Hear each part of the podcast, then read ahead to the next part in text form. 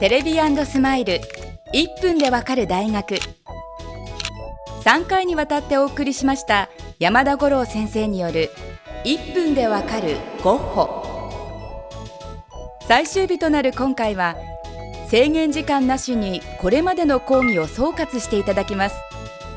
山田先生よろしくお願いします。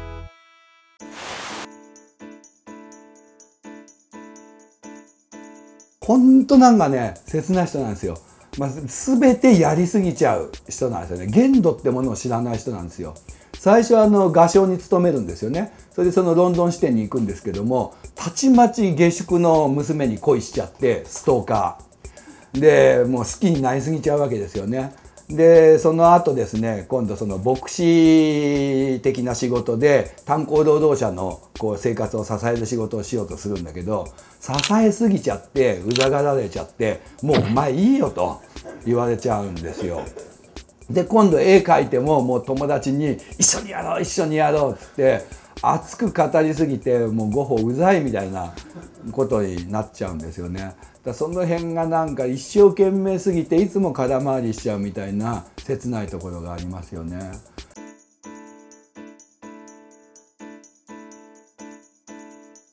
あのゴッホゴッホ言ってきましたけどねあの正しくこうオランダ語的に発音するとホッホですねフィンセント・ファン・ホッホなんですよ。ででゴッホゴッホってね発音してる国ってあるかなと思うんですね。多分フランス語英語だとヴァンゴーグですよね、えー、フランス語だとヴァンサンがヴァンゴーグで英語だとヴィンセント・ヴァンゴーグじゃないかと。あえて近いのはドイツ語風に発音するとファンゴーフになるかなっていう感じなんですけどもまあそんなことですわ。オランダ語の G は覚えておいてください。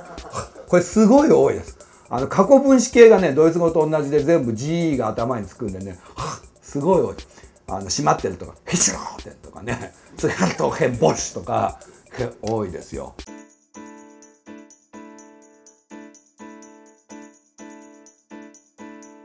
だと不思議にその日本とはね縁の深い画家でさっきも言ったようにそのゴッホ自身がその浮世絵好きだったっていうこともありますし日本人もまたゴッホの絵が昔から好きですよね。その戦前にねその芦屋の金持ちが買って日本で何しろひまわり1枚空襲で焼けちゃってるぐらいですしそんな関係もあってオランダのアムステルダムのゴッホ美術館これあの本館の方はですね、えー、あのおしゃれなイスマニアの方ご存知でしょう。オランダのデザイナーヘリット・ニートフェルトがデザインした建物なんですけども別館の方は日本の黒川紀章さんが、えー、設計した建物になってますね。だから日本とオランダがこう並んでるという感じになってます。あの興味のある人はですね是非オランダに行った際そのアムステルダムのゴッホ美術館訪ねてみてはいかがでしょうか。山田五郎先生ありがとうございました。ここでお知らせです。山田五郎先生による西洋美術の入門書